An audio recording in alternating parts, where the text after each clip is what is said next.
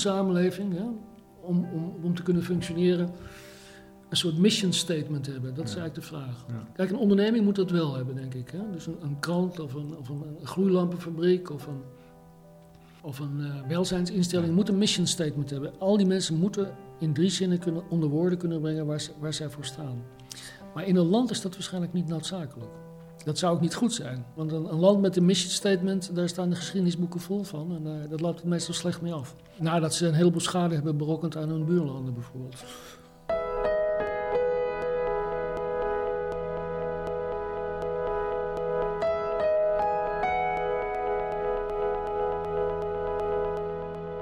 Complexe materie, Warne Oosterbaan. Haal je overhoop in ons erf. Er zijn ook heel veel verschillende onderzoeken. Dus ik ga proberen te kijken of ik daar een soort lijnen in uit kan distilleren voor dit gesprek. En, en een van de zinnen die mij bijblijven en die ik heel scherp vind, is die van Peter Geschieren. Cultuur heeft zijn onschuld verloren. Wat betekent dat eigenlijk? Ehm, ja, Ehm, cultuur is natuurlijk een begrip uit de sociale wetenschappen. En dat is natuurlijk een heel lang een verhelderend begrip geweest, eigenlijk nog steeds. Maar ehm, wat hij bedoelt is dat in naam van de cultuur vaak tegen, nieuwe tegenstellingen worden gecreëerd. Eh, dus bijvoorbeeld dat mensen het hebben over ehm, de cultuur van jonge Marokkanen of de cultuur van Turken is heel anders dan de cultuur van Nederlanders. Dus cultuur is een tweekoppig monster, zou je kunnen zeggen. Aan de ene kant een, een- iets wat samenbindt en tegelijkertijd iets wat een splijtswam is. En zo functioneert het ook tegelijkertijd vaak. Cultuur wordt ook vaak als een emanciperende factor gebruikt. Hè? Dus je kunt zien dat eh, bepaalde bevolkingsgroepen in de hele wereld, neem bijvoorbeeld eh, de Indianen in Zuid-Amerika ehm, of ehm, de Indianen in, eh, in, in Noord-Amerika. En zo zijn er nog veel meer bevolkingsgroepen te verzinnen die op grond van hun verleden een bepaalde plaats vragen binnen de samenleving. Dat zijn vaak groepen die. ehm, ja, die, die achtergesteld zijn of die, die in een moeilijke positie eh, verkeren. Ze vragen op grond van, van, hun, van hun geschiedenis en van hun verleden om een rechtvaardige plek binnen die samenleving. Dat is, laten we zeggen, de emanciperende waarde van cultuur. Aan de andere kant willen die mensen ook niet worden weggezet. ehm, en willen Marokkanen en Turken en Indische Nederlanders ook niet worden weggezet als mensen dat, dat is, als behorende tot een bepaalde cultuur. Alsof al die mensen op dezelfde manier zouden reageren. En alsof hun gedrag en alles wat ze, wat ze doen verklaard zouden kunnen worden door dat verleden. Dus dat is inderdaad een beetje dat tweekoppige monster. Dus je kunt het emanciperend gebruiken, maar ook als een manier om mensen weg te zetten. En, en, ze- en, en, en, en te generaliseren over hun, eh, over hun eh, verleden en over hun gedrag.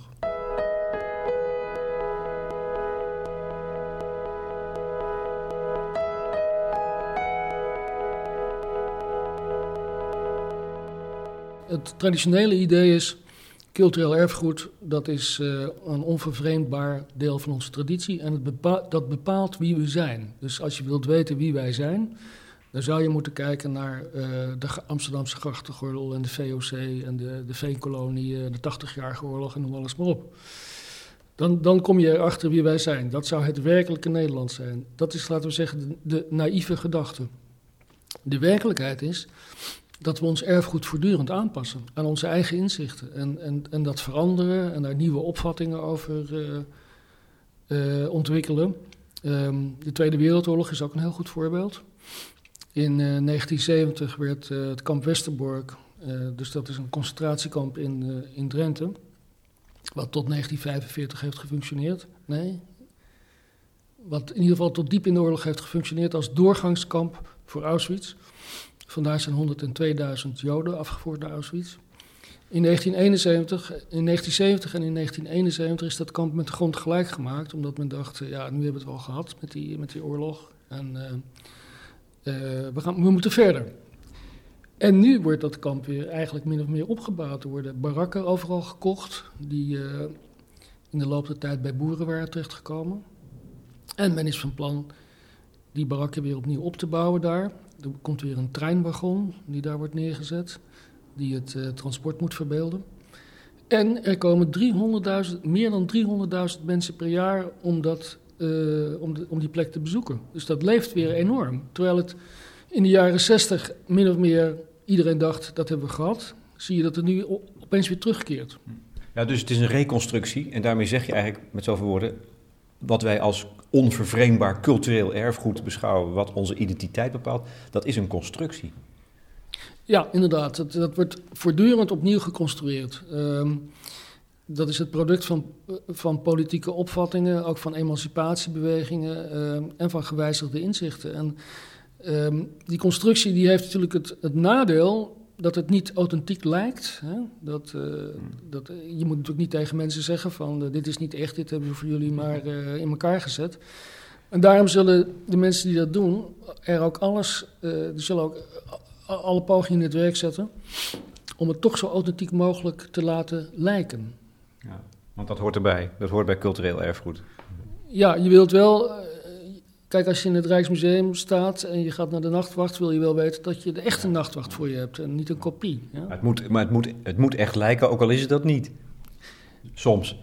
Ja, inderdaad. Uh, kijk, de nachtwacht is echt. maar um, kijk. Dat, ho dat, hoop ik dan nu maar. Ja. Nee, dat. Volgens mij heeft het Rembrandt-project uh, de nachtwacht uh, ja. bovenaan staan. Ja, straks moeten we die ook nog weer aanpassen. Ja. Nee, maar je ziet heel vaak. Eh, kijk, eh, ik was laatst in het Museum van Loon. Een schitterend gerestaureerd herenhuis aan de Amsterdamse Herengracht, als ik het goed heb. Um, en um, dat wordt voorgesteld als een patriciërshuis waar, de, waar het geslacht van Loon al sinds mensenheugenis woont. Hè. Uh, de stambomen die er op de muren staan en de, de, groep, de, de familieportretten gaan tot heel ver terug, de familie van Loon was altijd een heel vooraanstaande familie en uh, ze waren ook betrokken bij de oprichting van de VOC. Maar de werkelijkheid is dat de familie van Loon dat huis pas aan het eind van de 19e eeuw in bezit heeft gekregen. En uh, uh, met terugwerkende kracht bezig is om dat huis helemaal te restaureren in een, in een 18e eeuwse stijl. Dat, en dat is ook heel goed te begrijpen, want ik zou, dat ook, ik zou dat ook doen. Ik bedoel, er is geen bezoeker bij gebaat om, een, om in een grachthuis te komen en een soort potpourri van families over je heen te krijgen. Ik snap ook heel goed dat ze er één beeld van willen maken. Dat werkt. Ja. Maar het is een constructie. Het is heel duidelijk een constructie. Dus je moet, als het hierover gaat, altijd op je tellen passen. Is mijn conclusie. ja, inderdaad. Je moet altijd heel erg op je tellen passen. Um, kijk, ook bijvoorbeeld bij zo'n kanon, hè, dat is ook een heel goed voorbeeld van um, een, een, een, een, poging om dat erfgoed op een hele coherente manier voor te stellen. Uh, om, om te laten zien dat wij allemaal door de stijl en door de Tweede Wereldoorlog en door de Eerste Wereldoorlog getekend zijn.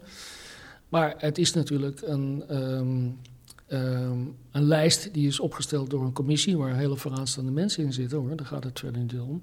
Maar die is ook door andere vooraanstaande historici ook weer aangevallen. Hè, van waarom staat dit er niet in en waarom staat dat er niet in. En ook aangevallen omdat Um, ook door sociologen en andere wetenschappers, omdat op deze manier de illusie wordt gecreëerd dat het erfgoed iets onwrikbaars is, uh, wat, je, wat je in een lijstje kunt, uh, kunt vangen. En um, dat, er, zit, zit bovendien nog een ander scherp randje aan. Die kanon is een uitvloeisel van een, laten we zeggen, een zoektocht naar de Nederlandse identiteit, hè, die uh, ingezet is aan het begin van de jaren negentig met het idee uh, we moeten nou eens haarfijn formuleren wat de Nederlandse identiteit is. Want het is belangrijk voor alle, alle mensen die nieuw komen in deze samenleving. Die zouden moeten weten in welke samenleving ze zouden moeten integreren. En daar is die kanon een uitvloeisel van. Maar hebben critici uh, betoogd, en ik denk dat daar ook wel iets in zit met zo'n kanon peper je nieuwkomers juist in dat het hier om een verleden gaat waar zij geen deel aan hebben gehad. Je, laat, je zegt eigenlijk min of meer, dit zijn wij. En probeer daar maar eens, uh, probeer daar, daar maar eens van op de hoogte te stellen. Maar je mag er sowieso, je kan er sowieso nooit bij horen. Dat, dat druk je uit. Ja, precies. Ja. Want aan dat verleden heb jij geen deel. Jij komt heel ergens anders vandaan. En aan de stijl en aan de Eerste Wereldoorlog en Annie Schmid, hè, daar weet jij niks van. Wat dat betreft is er dat filmpje waar je het over hebt, uh, van een gesprek tussen uh, Theo van Gogh en Nazmiye Oral, een, een Turkse, Turks-Nederlandse actrice, is, dat is ongelooflijk eigenlijk. Hij, hij zegt tegen haar dat zij moet kiezen voor Nederland. En als zij hem vraagt, voel jij je dan Nederland? Zegt ze, nee, ben je gek? Dat is toch ongelooflijk eigenlijk?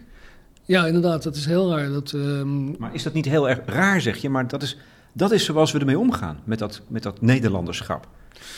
Ja, eh, maar kijk, Theo van Gogh zegt... eh, eh, nee, ik voel me helemaal geen Nederlander. Hè. Als ik naar, de, naar de televisie... Als ik een voetbalwedstrijd van het Nederlands elftal bekijk... hul ik me altijd in het shirt van de Deutsche Mannschaft. Hij, we hebben er dus duidelijk afstand van nemen. En dat is iets wat je wel meer ziet bij de, laten we zeggen, de, bij de smaakelite. Die, die, die zeggen, nee, wij, eh, wij- zijn juist cosmopolieten. Wij voelen ons overal ter wereld thuis.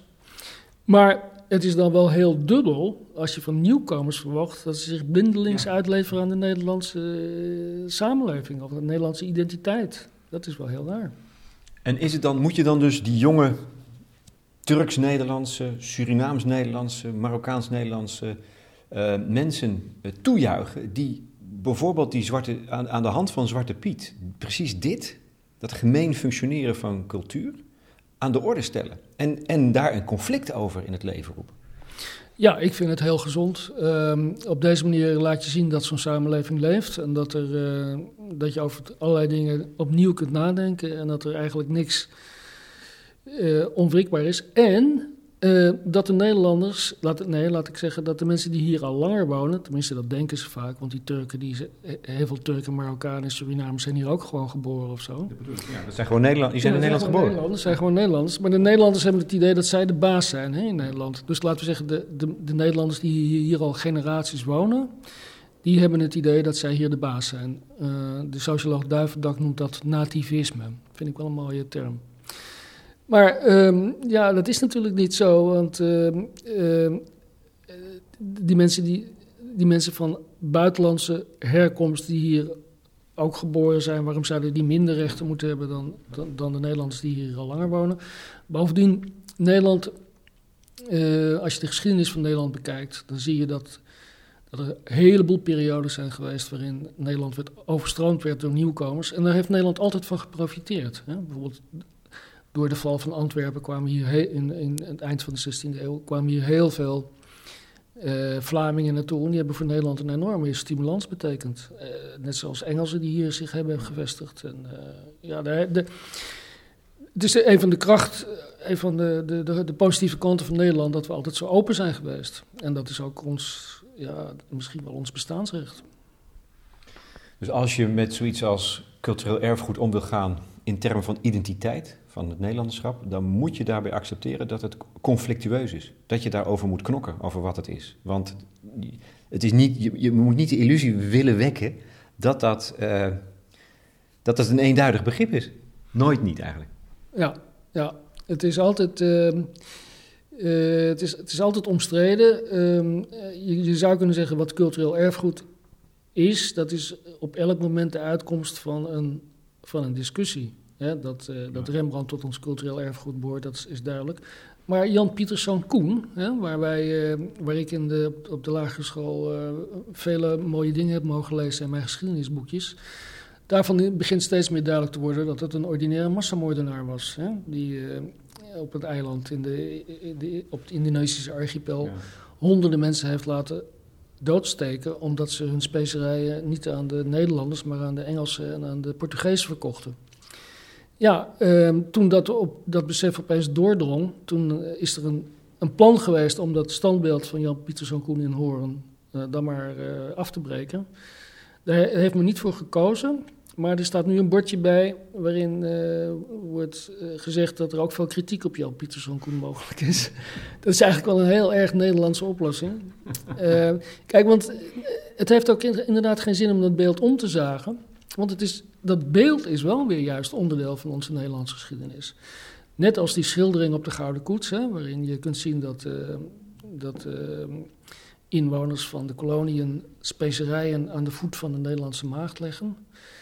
Eh, ja, dat zouden we nu niet meer doen. Maar het is onderdeel van onze geschiedenis.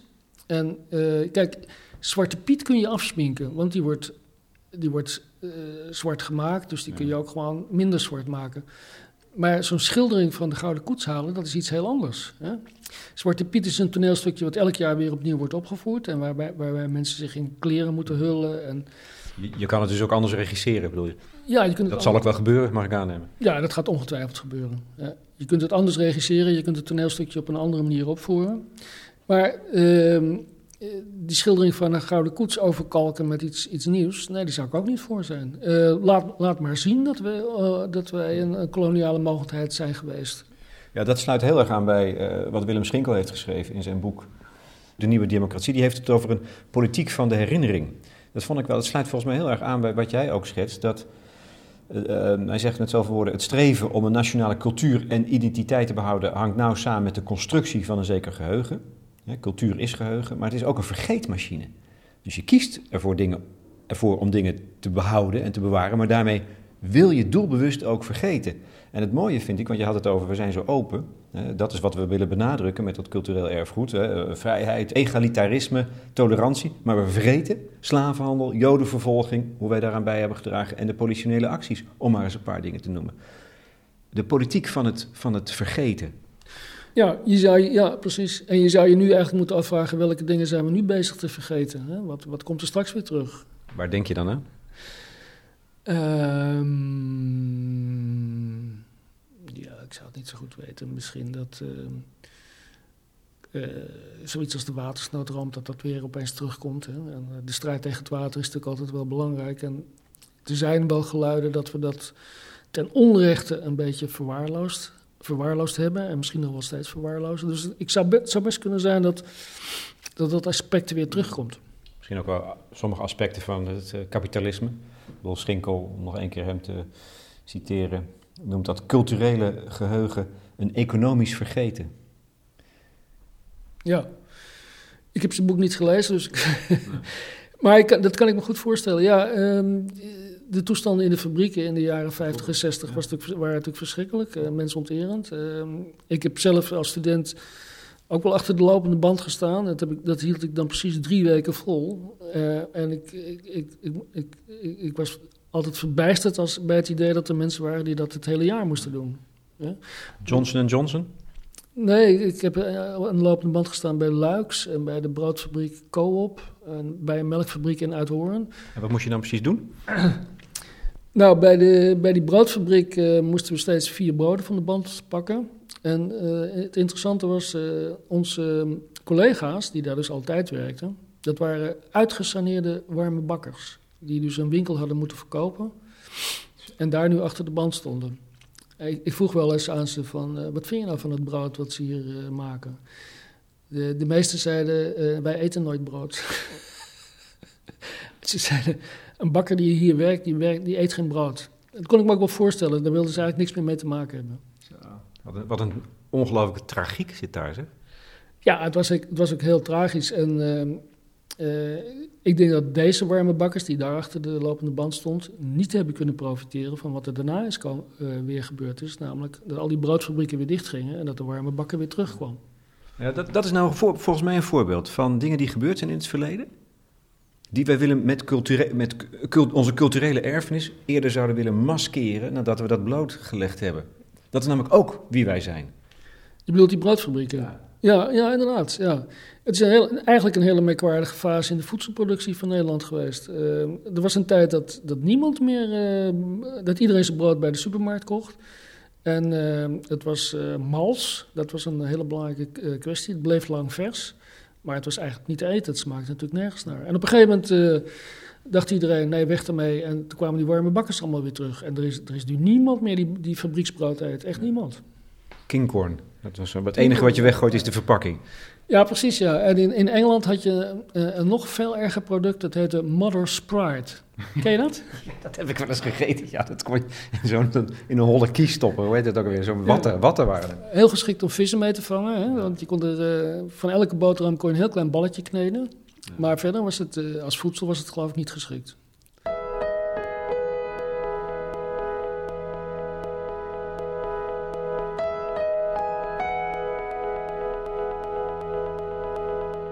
Wanneer voel jij je nou Nederlander?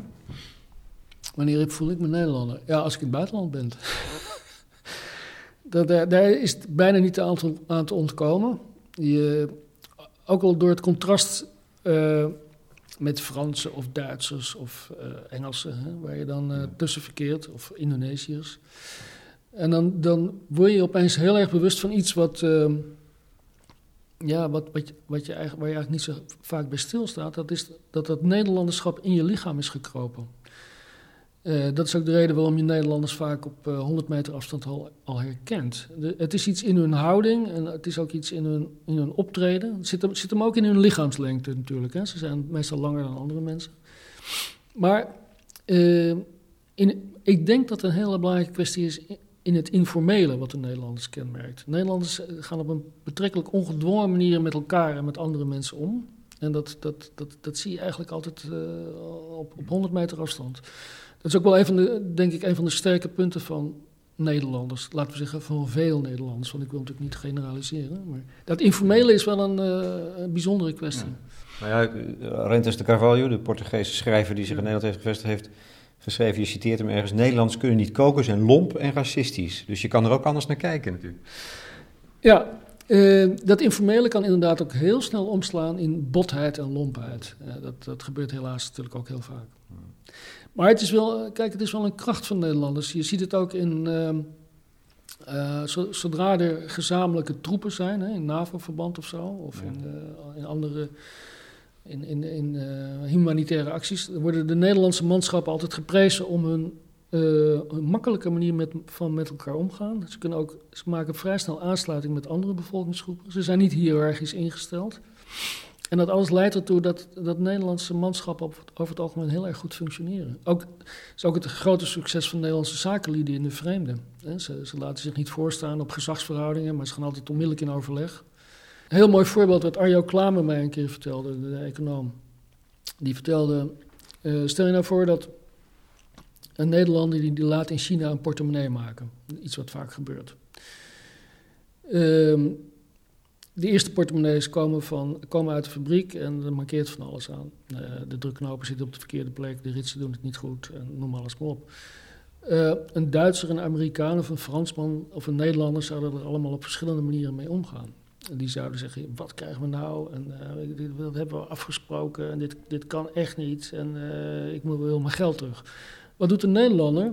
Die zegt, jongens, laten we eens even om, met elkaar om de tafel gaan zitten... even naar deze portemonnee kijken. Hij is uh, best goed gelukt, maar er zijn een paar dingen die we kunnen verbeteren. Hoe zouden we dat kunnen verbeteren? En dat is het geheim, denk ik, van, van het, een, een van de geheimen van, van, van Nederlandse zakenlieden en Nederlandse diplomaten. Die kunnen dat allemaal heel erg goed. Daar zijn ze in getraind op de een of andere manier. Maar goed, dat is, kijk, je noemt aan de ene kant hè, het lichamelijke, die, die, een heel belangrijk aspect van wat identiteit is, is, is de zintuigelijke ervaring als je ja. met erfgoed omgaat. Dus je moet iets aan de lijve ondervonden hebben, dan gaat het pas werken, dan krijgt het emotionele lading. Waar je het nu over hebt, dat is dat vond ik wel een mooi begrip. Dat is, uh, was het Bourdieu die het heeft over habitus. Ja. Een soort tweede natuur van de manier waarop je in de wereld staat. Dat is, wel, dat is misschien eigenlijk wel een veel interessanter begrip dan cultureel erfgoed. Uh, nou, misschien is, behoort het wel tot het cultureel erfgoed. Die habitus, dat is inderdaad een heel mooi begrip van Bourdieu. De, de, de, de tweede natuur zou je ook kunnen zeggen. En het is uh, de in het lichaam geslopen manier om met allerlei vanzelfsprekende uitdagingen van het dagelijks leven om te gaan. Uh, en uh, je kunt die habitus heb je op verschillende niveaus. Je kunt een habitus hebben als uh, je hebt je habitus als, um, als journalist of als, als arts, maar ook als Nederlander. Als Nederlander ben je ook gewend om in de openbare ruimte te verschijnen en met de tram en met de bus om te gaan en te fietsen en met elkaar tegen de cashier iets te zeggen of juist niet. Uh, om, om, om, om, de manier waarop je, met, om, waarop je haar gedag zegt, de manier waarop je bedankt.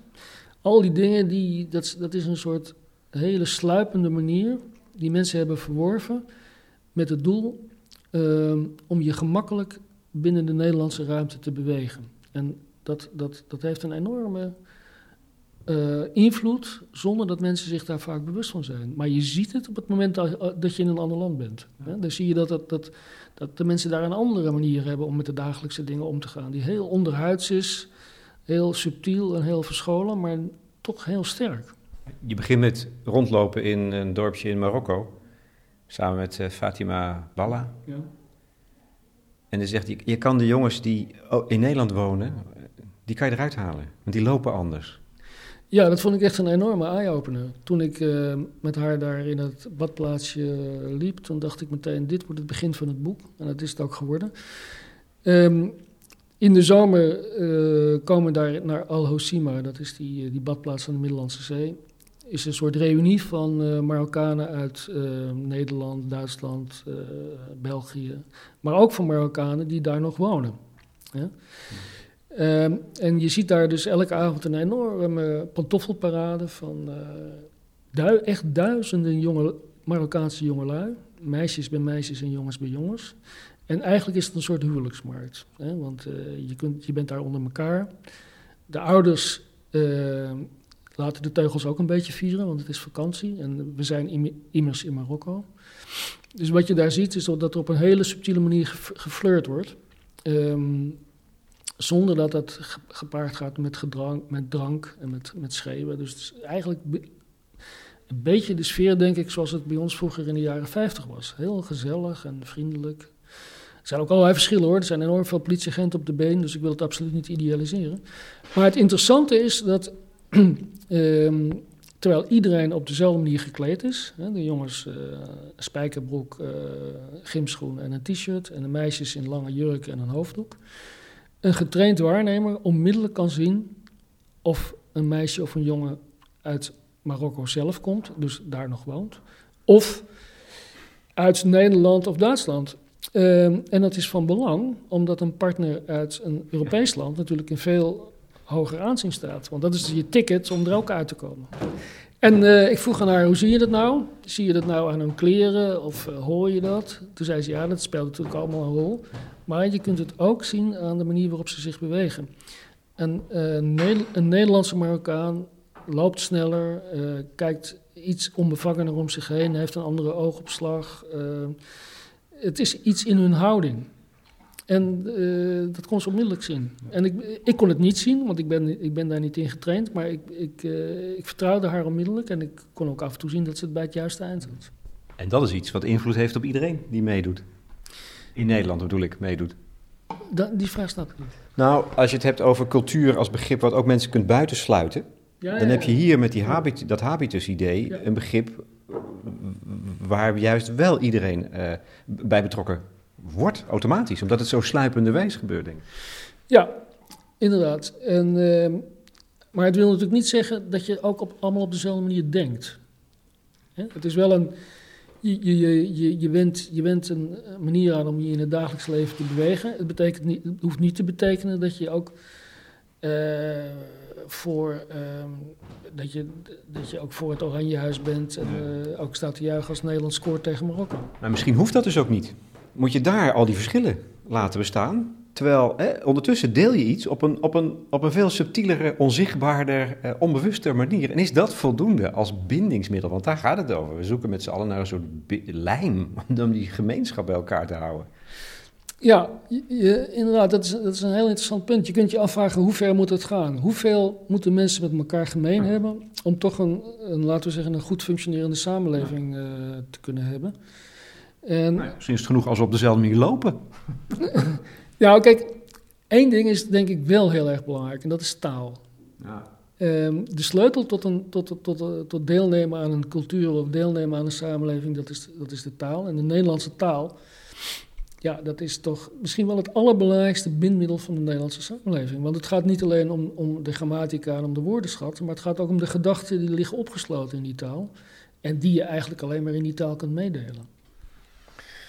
Waarne Oosterbaan, het, het, begrip identiteit is lastig, omdat het ook gebruikt kan worden en zo werkt het ook, ingezet kan worden om andere mensen buiten te sluiten en, en, en ook de boodschap mee te geven, ja, jullie zijn anders, dus zie er maar eens bij te komen. Um, de WRR heeft voorgesteld om niet dat begrip identiteit te gebruiken, maar identificatie. En dat vond ik eigenlijk wel een interessante. Het is eigenlijk doodzonde dat dat niet gelukt is, want dat is veel waardevrijer. Ja, ik vond het eigenlijk ook wel een vondst. Uh, alleen, je, je moet vaststellen dat het niet gewerkt heeft. Het rapport van de WR is van 2006, dacht ik. Ja. Um, kijk, het is natuurlijk beroemd geworden door Maxima, die toen heeft gezegd um, tijdens haar toespraak: uh, Ik heb overal gezocht, maar de Nederlandse identiteit heb ik niet gevonden. En ik vond dat ze volkomen gelijk had. Er zijn heel veel Nederlandse identiteiten. En gelukkig is het niet zo dat er één onwrikbare Nederlandse identiteit is. Maar uh, kijk, de WRR dacht, als we het nou identificatie noemen, uh, dan hebben we dat identiteitsprobleem een beetje op de, aan de zijlijn geparkeerd. Hoe zou dat dan werken, identificatie? Nou, zij zeggen eigenlijk dat mensen zich identificeren met allerlei groepen en dat dat soms uh, in je werk kan zijn en soms uh, op een andere gelegenheid en dat, dat het kan veranderen in de tijd. En uh, dat het dus veel minder onwrikbaar is dan het begrip identiteit. Het probleem alleen natuurlijk is dat, dat heel veel mensen dat ook wel weten, maar dat, dat ze toch heel erg aan, het, aan, die, aan dat identiteitsgevoel hangen. Als ik Boegewald bezoek of, of een andere pijnlijke herinneringsplaats en ik kijk om me heen, dan kan ik me voor een heel kort ogenblik identificeren met die, met die mensen die daar in de Tweede Wereldoorlog uh, zo zwaar hebben geleden. Omdat je denkt, Jezus, uh, binnen dit prikkeldraad en daar zie je een, een gaskamer die min of meer is nagebouwd. Maar goed, dat was wel heel onheilspellend. Dus dan kun je je voor een kort moment identificeren. Maar dat is iets heel anders dan, laten we zeggen, de identiteit hebben van een, van een, van een kampslachtoffer. Of de nazaat zijn van een kampslachtoffer. Dus dat, identificatie is eigenlijk een veel lichter begrip. En identificatie uh, is een woord wat past binnen een pluriforme samenleving. Je kunt je identificeren met meer groepen. Er is niet meer sprake van één uh, identiteit die, uh, die de hegemonie heeft. Uh, en dat is natuurlijk de realiteit van de, van de moderne samenleving. Dat je, je moet je thuis kunnen voelen te midden van allerlei andere groepen. je moet niet het idee hebben dat, dat je je alleen maar thuis kunt voelen als je in een land woont waar alleen maar mensen zoals jij wonen. Dat is niet de realiteit van de, van de, van de huidige wereld natuurlijk. En het is, het is de realiteit van heel veel mensen op deze wereld. Dat ze te midden leven van andere groepen. Het gaat lang niet altijd goed. Ja. Uh, en soms worden in naam van de cultuur ook de verschillen juist opgestookt. Maar ja, we moeten daar, er, er zit niks anders op. Tenzij we naar uh, etnische of culturele zuiveringen willen. Dat je je thuis moet, je moet leren om je thuis te voelen uh, tussen andere mensen. Zoals wij ons op vakantie ook graag thuis voelen tussen de Fransen en de Engelsen en de Spanjaarden. Als behoefte in een veranderende wereld aan, aan, toch wat een gemeenschappelijke identiteit is. In, in, in een globaliserende wereld. Toch, we zijn, een, we zijn een natie. En wat betekent dat begrip nog? Als je bijvoorbeeld binnen die natie solidariteit wil organiseren, dan is het, dan is het ook weer van een enorme politieke betekenis. Denk ik. Ja, um, ja, dus je zou kunnen zeggen, de, de natie staat aan allerlei uh, eroderende werkingen, uh, is aan allerlei ero erosie onderhevig. Niet alleen door immigratie van binnenuit, maar ook doordat we zijn opgenomen in steeds grotere internationale verbanden. Dus wat is Nederland eigenlijk nog? En, en dus is het toch van belang om eraan te blijven sleutelen?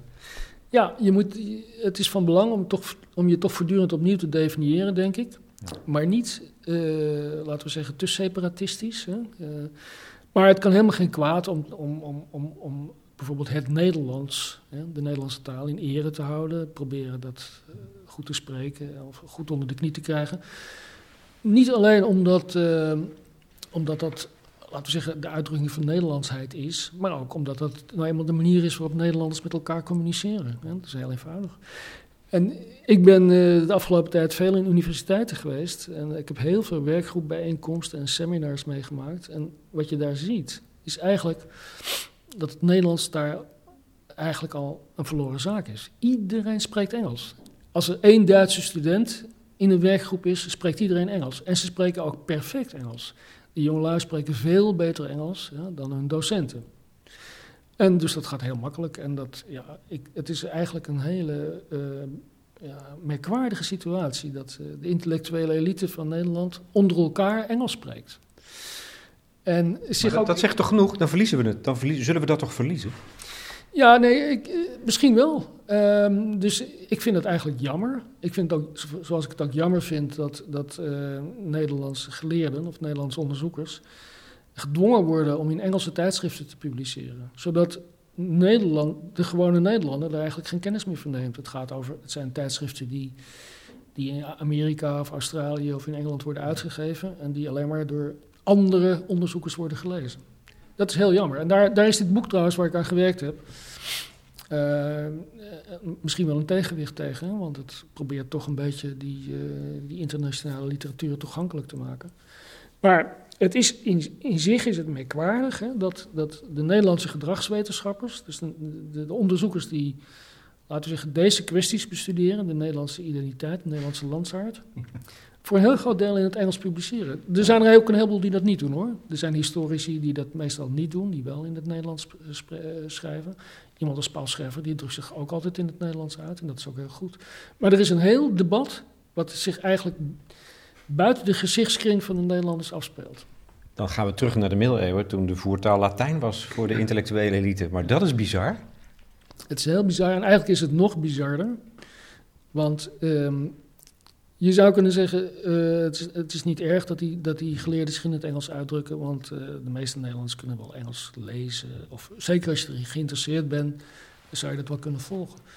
Alleen, um, er is een hele merkwaardige situatie dat wetenschappelijke literatuur voor gewone Nederlanders niet toegankelijk is. Uh, die is opgeborgen binnen netwerken waar je alleen maar in kunt komen als je aan een universiteit werkt. Dus voor mij was dat soms ook heel lastig. Als ik een uh, artikel wilde lezen van een van die onderzoekers, dan zeiden ze: Nou, het staat in het nieuwste nummer van New Anthropology, pagina 341 tot en met 352. En dan zei ik: Sorry, maar dat, ik kan dat niet lezen. Ik ben namelijk niet. Ik ben namelijk niet aangesloten op dat internationale netwerk. Ik werk niet aan een universiteit, dus ik kan er niet in. Oh ja, je hebt gelijk. Nou, ik stuur het je wel even op. Maar dat is eh, dus heel merkwaardig dat terwijl het onderzoek allemaal met gemeenschapsgeld wordt gefinancierd, is het voor gewone Nederlanders niet toegankelijk. Er is een heel streven, dat staat bekend als open access, hè, om dat wel te, zover wel te laten krijgen.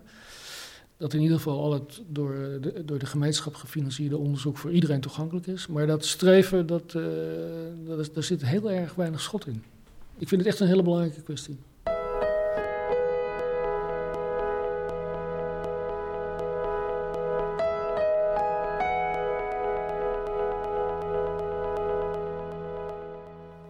Tot slot, je hebt heel veel gereisd. Je hebt, je hebt langs al die universiteiten. Dan zie je er maar eens binnen te komen. Uh, en in die artikelen. Maar je bent ook over de wereld uh, geweest. Brazilië, Zuid-Afrika, Indonesië. Wat, wat beschouw je nou zelf als, als je eigenlijk je mooiste ervaring? Waar iets bij jou ging mee resoneren in dat, binnen het onderzoek? Een moment waar letterlijk iets heel erg begon mee te resoneren, dat was in uh, Indonesië. Daar heb ik namelijk een uh, Wayang-voorstelling uh, bijgewoond. En uh, ik had in mijn jeugd wel eens Wayang-voorstellingen gezien in het Tropenmuseum.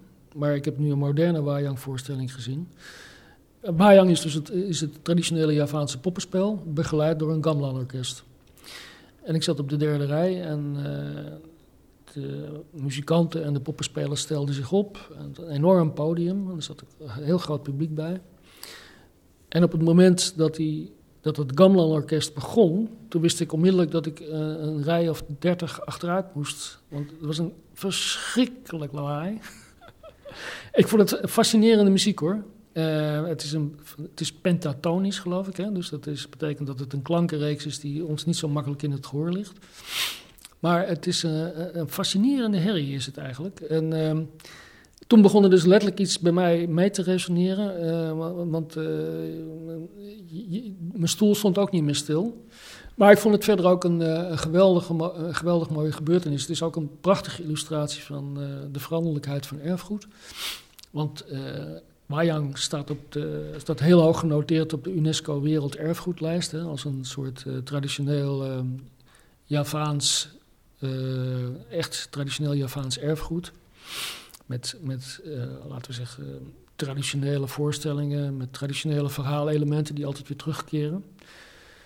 Maar de werkelijkheid is dat, uh, dat het, het succesvolle Wayang-spel, waar, waar duizenden mensen op afkomen, heel modern is, elektrisch versterkt. Um, poppenspelers die zich wel bedienen van de traditionele elementen, maar er allerlei moderne versieringen in aanbrengen. Met, met um, karakters op de proppen komen die uh, echt niet in, de, in het traditionele Wayang-repertoire zitten, zoals uh, Obama, Saddam Hussein uh, en, en dat soort mensen. En ehm, zich ook, tenminste bij de Waaiingvoorstelling waar ik was, zich ook bediende van allerlei politiek commentaar. En zich ook bezig hielden met de actuele politieke situatie in, in Indonesië. En dat was, ehm, ja, dat staat allemaal niet in het script van de UNESCO. Want die, willen het eigenlijk, uh, die vinden dat eigenlijk maar niks, dat, dat die invloed van de moderne media zo oprukt.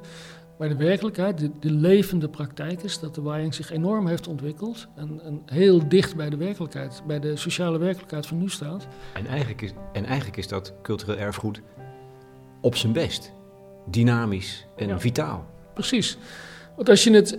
Ik heb het ook wel gezien zoals het bedoeld is. Dat kan je zien in het eh, museum in Yogyakarta. Nou, ik ben echt na tien minuten in slaap gevallen. Dus niet om door te komen.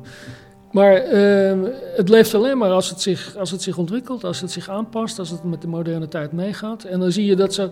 Maar dan zie je toch dat, dat, uh, dat de kern van die wayang, hè, dus dat gemanipuleren met die poppen en uh, de muziek en de, de, de, de, dalang, de poppenspeler die urenlang in, in kleermakers zit die pop omhoog houdt dat dat hele belangrijke elementen zijn. En dat die zo sterk zijn dat die, dat die de eeuwen kunnen trotseren. Maar de inhoud en de vorm, die moet je veranderen. Die moet je aanpassen aan de moderne tijd. En zo werkt het met al het cultureel erfgoed.